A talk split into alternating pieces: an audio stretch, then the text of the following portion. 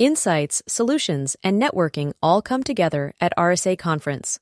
Join a global cybersecurity community at rsaconference.com/ITSP Mag24.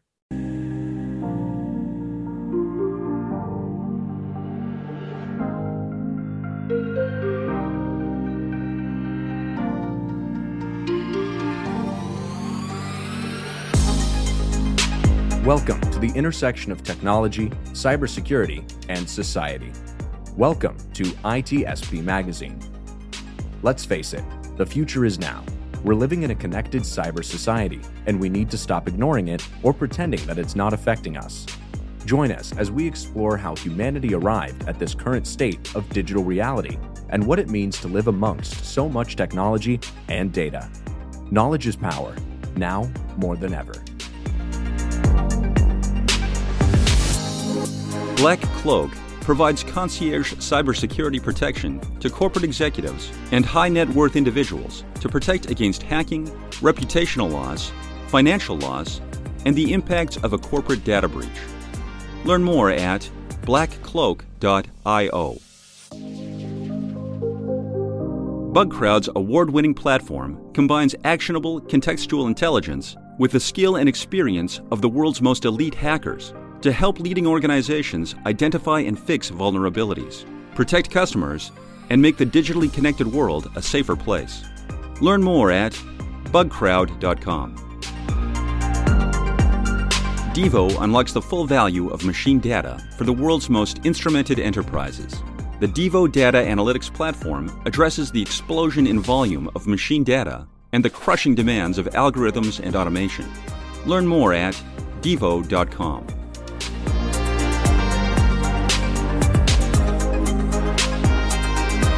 And here we are, another episode of Redefining Society Podcast. And with me today, there is Jeff Holliston. Jeff, how are you today? Really good, Marco. Very pleased to be here today. And I'm glad to have you because today we're talking about a topic that is very dear to me. And you have a particular knowledge of a certain area, a certain aspect of this very general topic, which is the environment.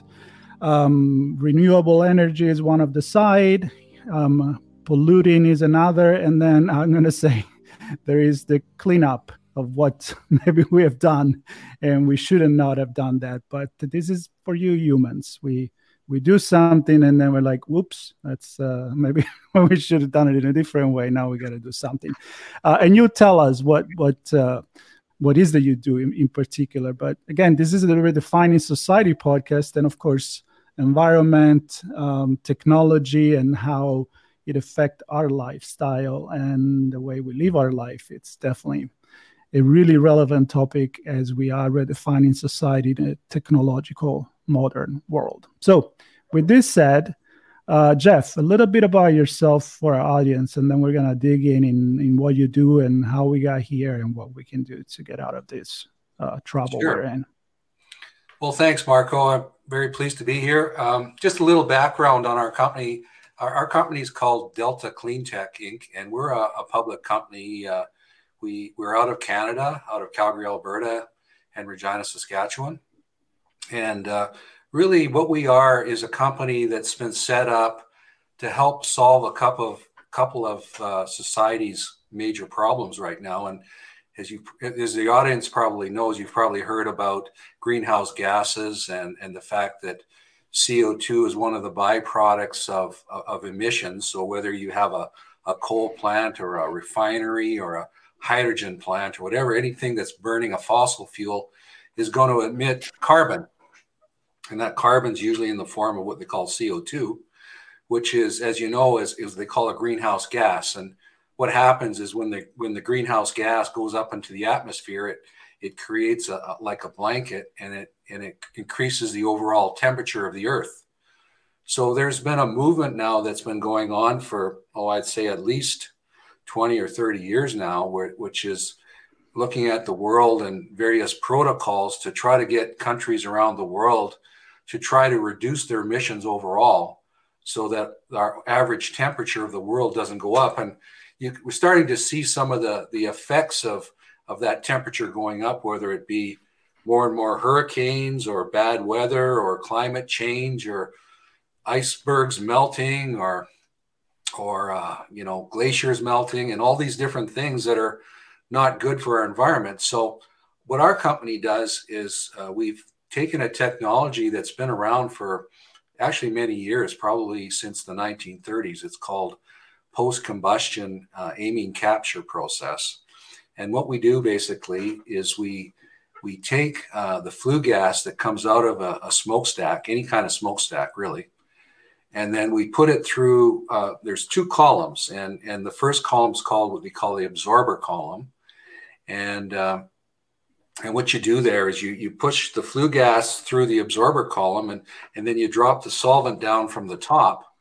And then that solvent, when it passes the flue gas, it absorbs the CO2. And then what you do is you take it to the other side of the column, which is called a stripper column. And then you add heat to that. And then that boils off the CO2, and you've got CO2 in a pure form. And then that whole cycle repeats itself. So it's a process that's been around for a long time. And what we've done as a bunch of engineers and scientists that work in our company is we looked at ways to make that process more efficient. So ways to reduce the capital costs of building these plants. And so what we do is we use oil field technology, and we build our plants on skids and in a factory setting. And then we looked at ways to reduce the operating costs and that. And basically, 5% improvement here and a 10% improvement there. And at the end of the day, now we have a very commercial technology that is very easy to use and very easy to install. And so we've been working on a number of projects worldwide.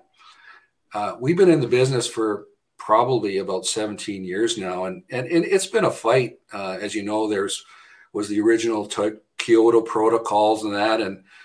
And what happened was that, there was a lot of interest in reducing emissions, but countries overall would start pointing fingers at each other and say, well, if China's not going to reduce their emissions, we're not, because then we'll be less competitive, and always lots of reasons not to do it, Marco, And so, we got a lot of engineering studies over the years and stuff, but there's actually been a bit of a fundamental shift in this whole area over the last probably 1 or 2 years now. And there's a couple of things, but one of the main ones is what they call the environmental and social governance movement, which is where companies are saying, or ESG is for short, and they're saying, you have obligations as a company to be able to meet some ESG guidelines. And a lot of the major companies around the world, like, Amazon or Microsoft or all these other companies, are all standing up and saying, we're going to be net zero by 2030.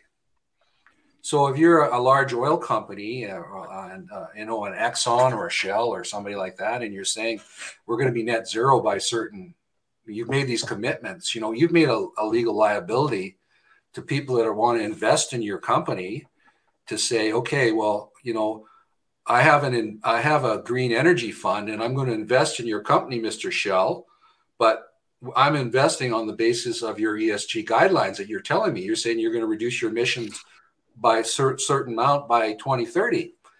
And so now, they've made some formal commitments, and the capital people in New York and Toronto and London are also saying the same thing. They're saying, well, you know what, Mr. Oil Company, I'm going to give you the money, but you have to give me your ESG plan. So what are they going to do?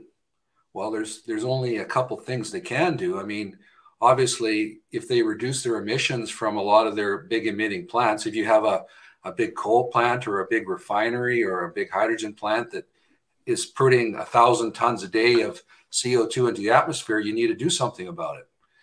So there's a lot of different technologies around now that are looking at how we deal with this problem.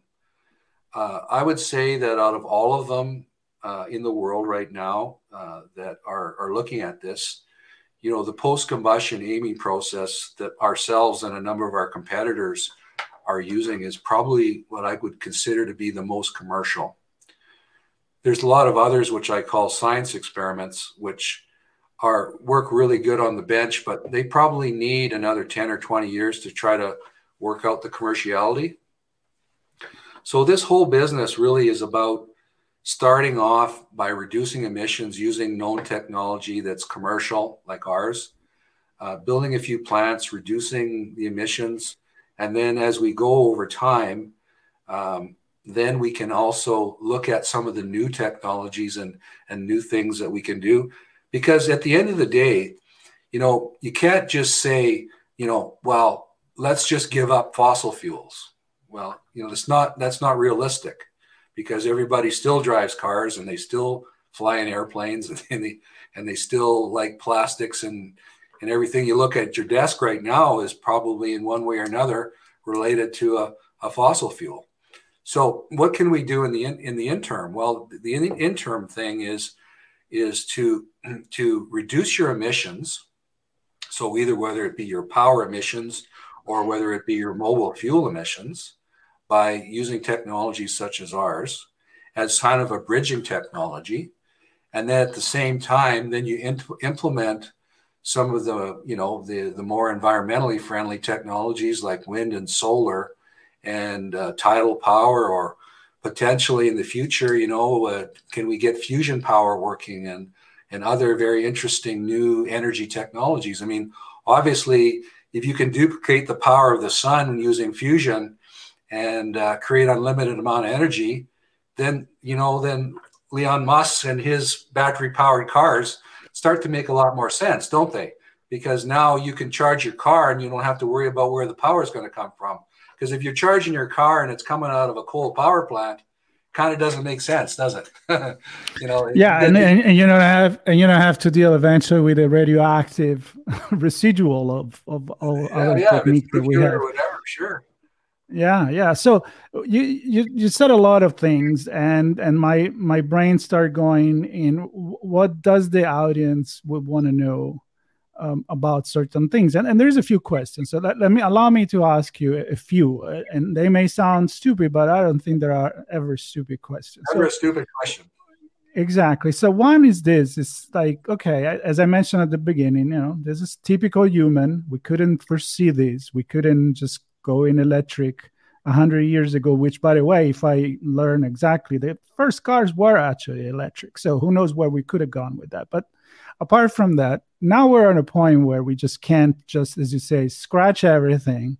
We're too invested in this to just say, yep, from now on, no more jobs in that business, no more jobs in another business. We're just going to reinvent everything from scratch. I understand it's not that easy. So is that something that has clicked lately? You said there has been a switch at a certain point. Okay, we're at a point where I say, you know, technology, different technology has converted together to allow a lot of different things. You know, car batteries, it's one of those, you know, and it's still developing to incorporate more energy, recharge faster, and having the infrastructure to do that. So what is the situation based on your experience of cleaning up the mess that we have done, given that we need to do steps to get to not produce the leftover that is really damaging the environment? But can we actually get stuff done, like clean this air from CO2 faster than, I mean, is it a net gain here, or are we kidding ourselves? No, absolutely. And I'll tell you, Canada is a good example. I you know, it's not often you can brag about your own country, but, you know, one of the things that has happened is, and I think our government realized that, you know, it's a bit of a carrot and stick issue. You know, what is your carrots and what are your sticks? In Canada, they did both. The carrots being that they provided government grants to, if you wanted to build a CO2 capture plant, they'll finance 50% of the cost. And they'll also give you tax incentives. And then the stick is really, we've implemented a carbon tax in Canada. That carbon tax currently is $50 a ton, that what you would pay if you're an emitter. So, and then that's going to go up to $130 a ton by 2030. So if you're a large emitter and you're emitting a million tons a year, you know, million tons times $50 this year and then a million tons times 130, there's a real financial penalty for you not to do something. And on the other hand, the carrot being, if you do something, here's 50% money that's non-repayable. It just goes towards the cost. So what's that effectively done is it got everybody over that hump of pointing fingers and saying, okay, you know, we've got our ESG commitments we got to make, we've got tax incentives, and now, you know, we've got penalties as well. Now, in addition, one more thing that's happened is that our company was involved in a project called the X Carbon Capture X Prize here in Calgary. And what that was all about was that the government of Canada and the government of Alberta and some other people put up some money. And they said, here's $10 million, world, come out and show us. Now we know pretty much how you capture carbon, but what do you do with it afterwards? You know, that's always the biggest challenge. And in the past, you know, CO2 has been used for such things as enhanced oil recovery. I don't know if your viewers aren't aware of what that is, but basically what you do is you take CO2 and you put it into an old oil well. And what CO2 does is it acts like a solvent and almost dissolves the oil. And so what it does is that you can put a bunch of CO2 down whole, and then you put some water behind it and you push it over to the production well, and you can actually take a dead oil well and actually start creating more oil out of there. So that's called enhanced oil recovery. And that's been used quite a bit in Canada and the United States in a lot of the oil fields right now. But the X Prize competition was to look at ways what we can do to make CO2 commercial. And so they put out this competition for $10 million. They had about 140 applicants. And then out of those 140, they selected 5. And it was very interesting. The 5 finalists in Canada, and there was 5 in the United States as well. And there was things like using CO2 to make carbon nanotubes, which is something, you know, carbon fiber is used now in a lot of the materials and in airplanes and cars and other things instead of steel and plastic. Things like mixing CO2 with hydrogen and making things like ethanol, which is CO2 vodka, believe it or not, or methanol, which is used in the oil business quite a bit. Injecting CO2 into concrete and so on and so on. Lots of very interesting ways that the secret really is if you can offset the cost of reducing your emissions, then your cost of capture comes down substantially. So if I can take my CO2 that I've captured and I can sell it, let's say there's a company in New York that makes CO2-based vodka, believe it or not. And so now if I can sell my CO2 and make vodka and sell it, then my cost of capture is going to come down in the long run. And as you can, in some cases, I'm just wondering how much we have to drink to get rid of all the CO2.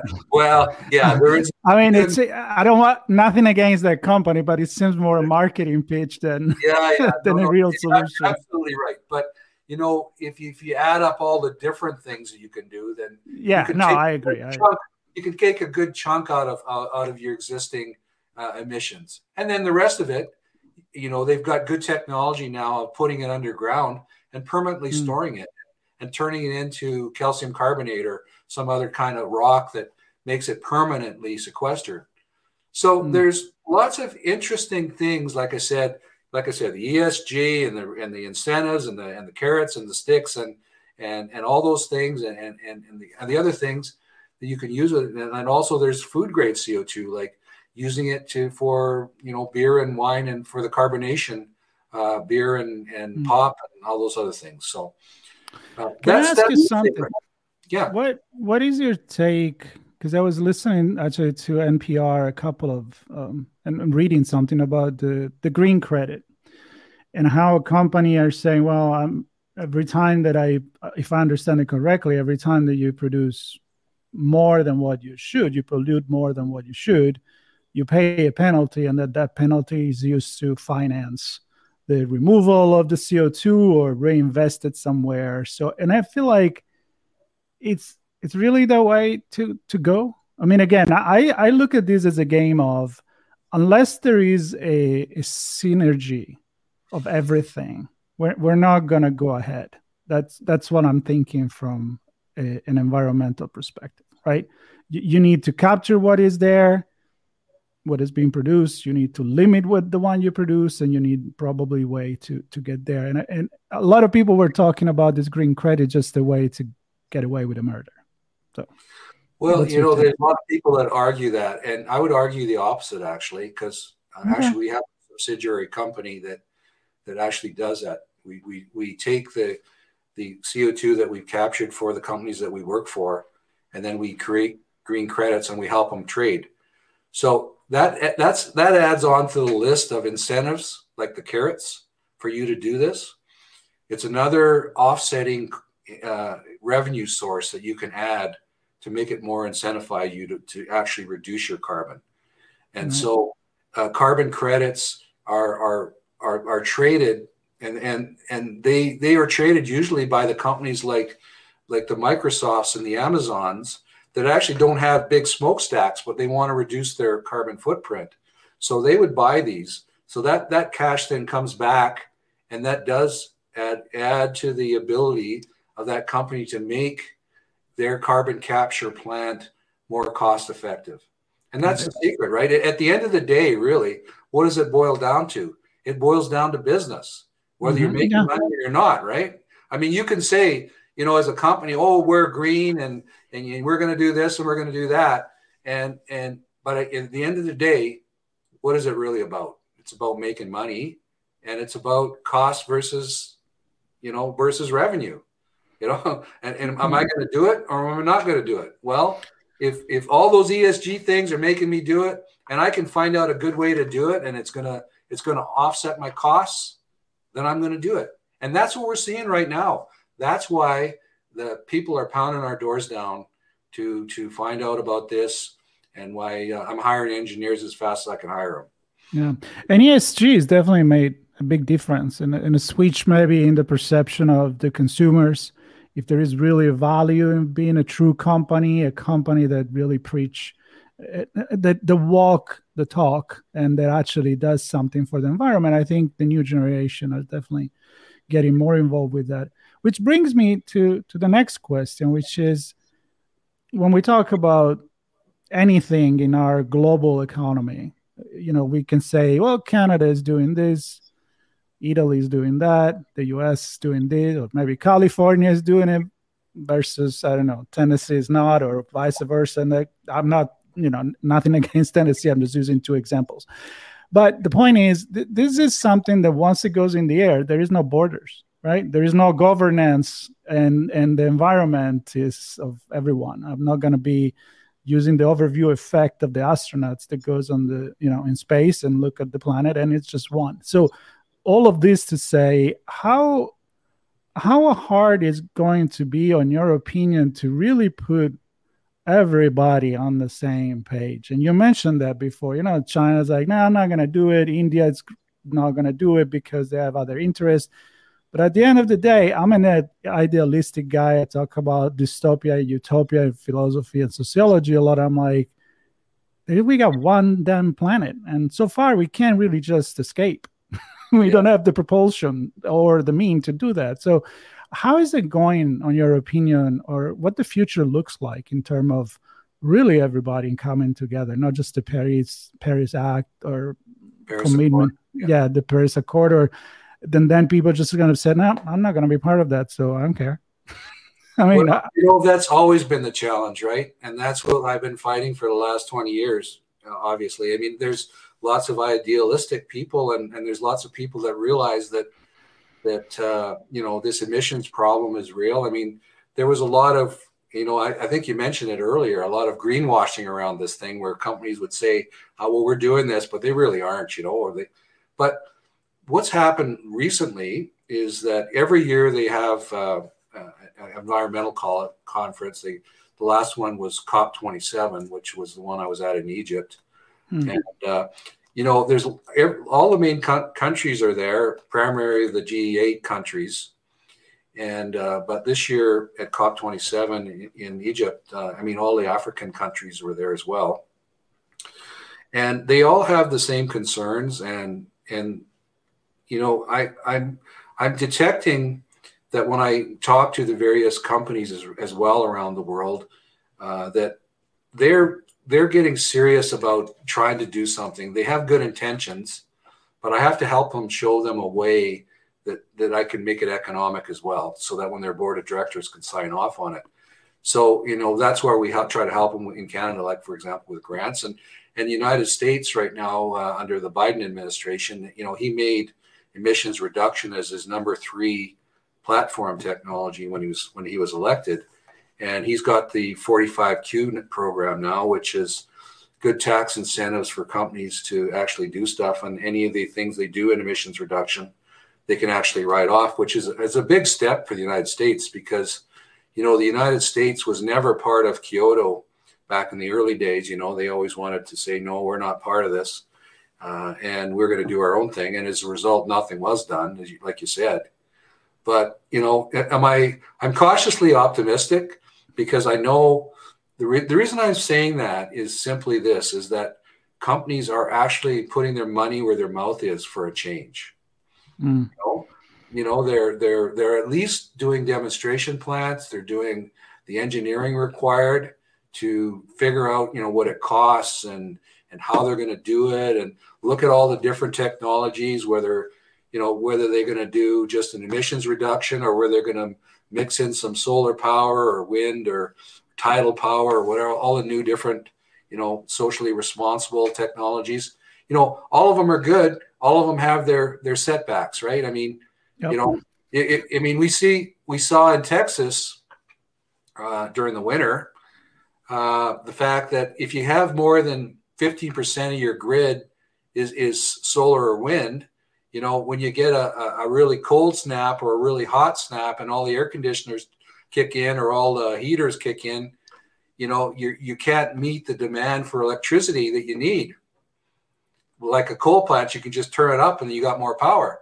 Whereas solar, I mean, if the sun isn't shining or the wind isn't blowing, that's it, right? Yep. So there isn't any one solution that I can say to you, yeah, this is the way to go, because there isn't. It's a mix. You know, you got to have a little bit of solar, you got to have a little bit of wind, you got to have some fossil fuels, you got to maybe have some nuclear. You know, I mean, nuclear isn't popular either. I mean, because you see what happens if there's the leaks. So. And obviously, you know, if you can get fusion power, I mean, hallelujah, right? That's true. Listen, tell me something, just to give an idea, you know, to me, which I don't know enough about it, and to the audience. So this cleanup process of what you do, the CO2, you take it, you explain the technology you use. I know there are other technology out there, kind of quickly read here and there. What all of those combined together in percentage, how much it influence the outcome for the environment? I mean, if you put it on a scale.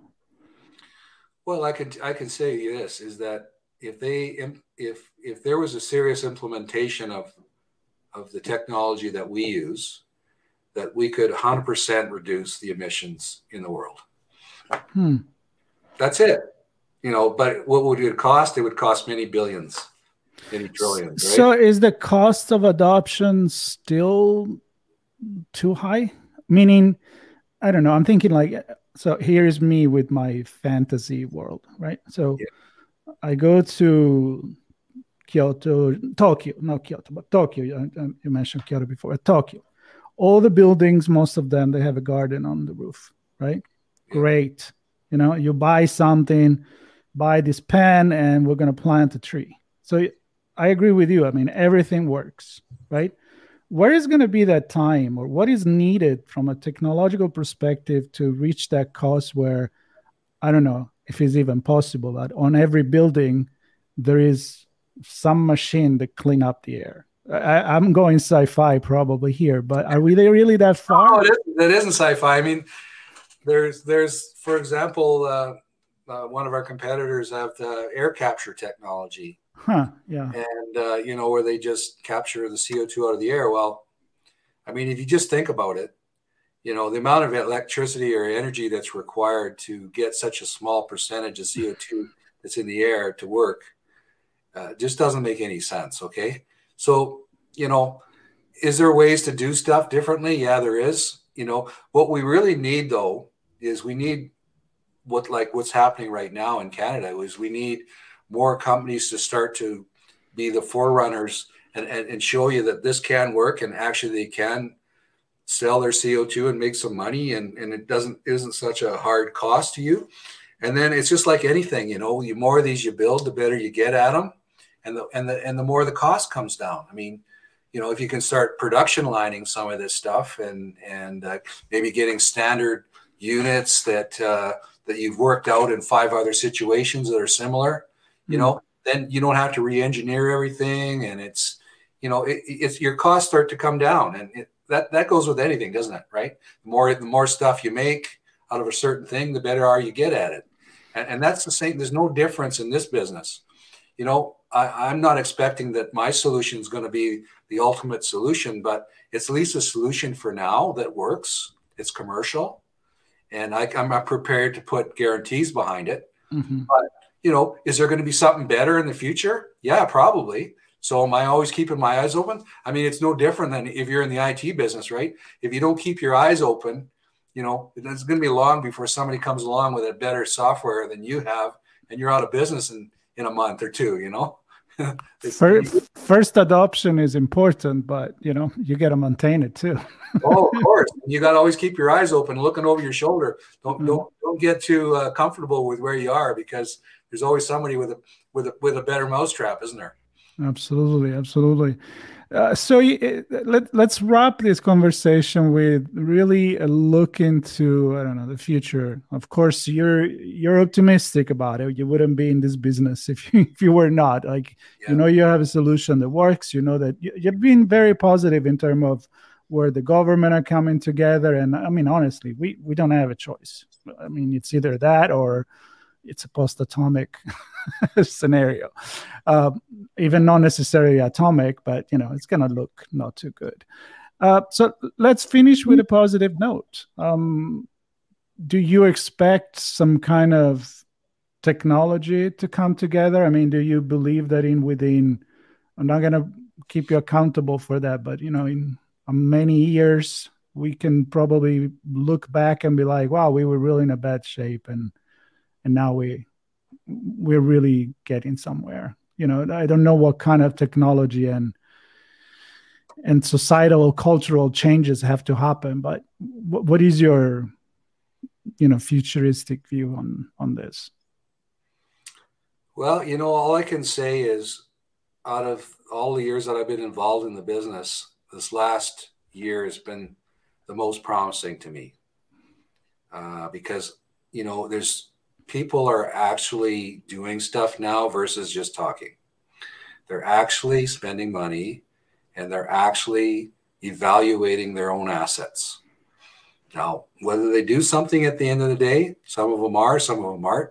Some of them might just buy credits. You know, they might decide that that's a better way to go for their company is to buy carbon credits. But at the end of the day, like I said, if they buy somebody's carbon credit, somebody's actually created that through their own plant. And the guys that create it, like the first guys in are the guys that are going to be able to take advantage of the government funding that's available, you know, because that won't be around forever. So, you know, the first guys in are obviously going to be, I think, the best off.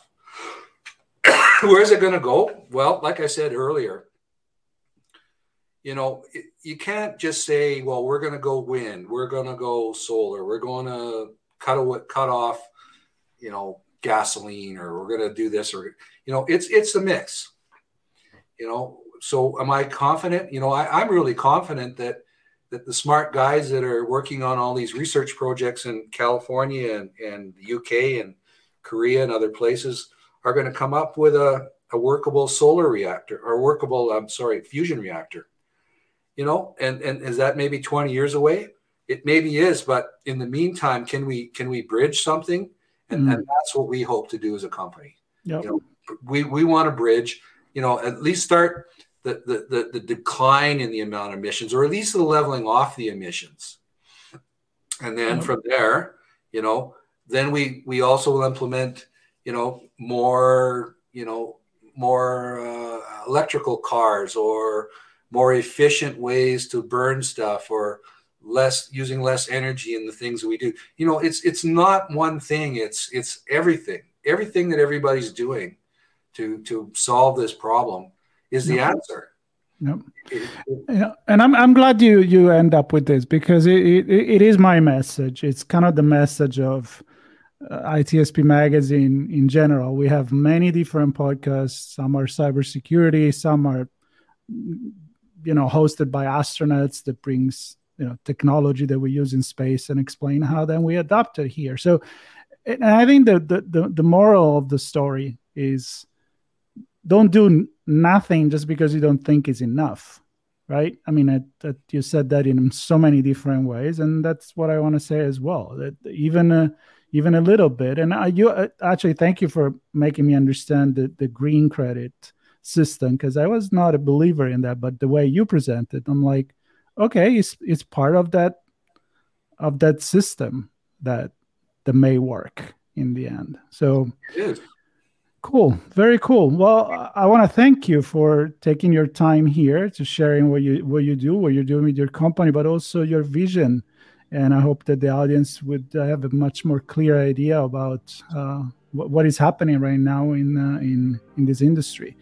And for anybody that wants to get in touch with Jeff, there will be links to the company, links to his personal social media account if you want to share it, and they will be in the notes for this episode. So if you're watching the video, there's also a podcast. Be sure to subscribe, and if you're listening to the podcast audio, you want to watch the video, not much to see, it's me and Jeff, but you know, hey, we're here, and there is a lot more other hosts from ITSP Magazine on our YouTube channel, so check it out.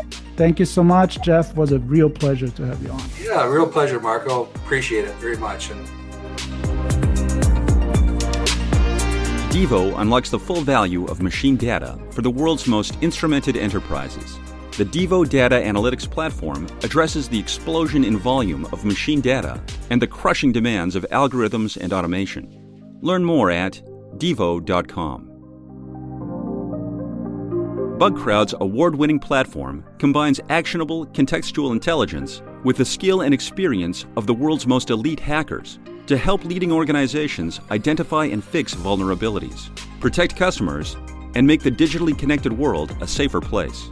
Learn more at bugcrowd.com. Black Cloak provides concierge cybersecurity protection to corporate executives and high-net-worth individuals to protect against hacking, reputational loss, financial loss, and the impacts of a corporate data breach.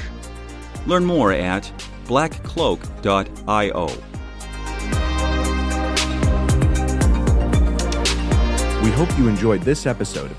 If you learned something new and this podcast made you think, then share itspmagazine.com with your friends, family, and colleagues. If you represent a company and wish to associate your brand with our conversations, sponsor one or more of our podcast channels. We hope you will come back for more stories and follow us on our journey. You can always find us at the intersection of technology, cybersecurity, and society.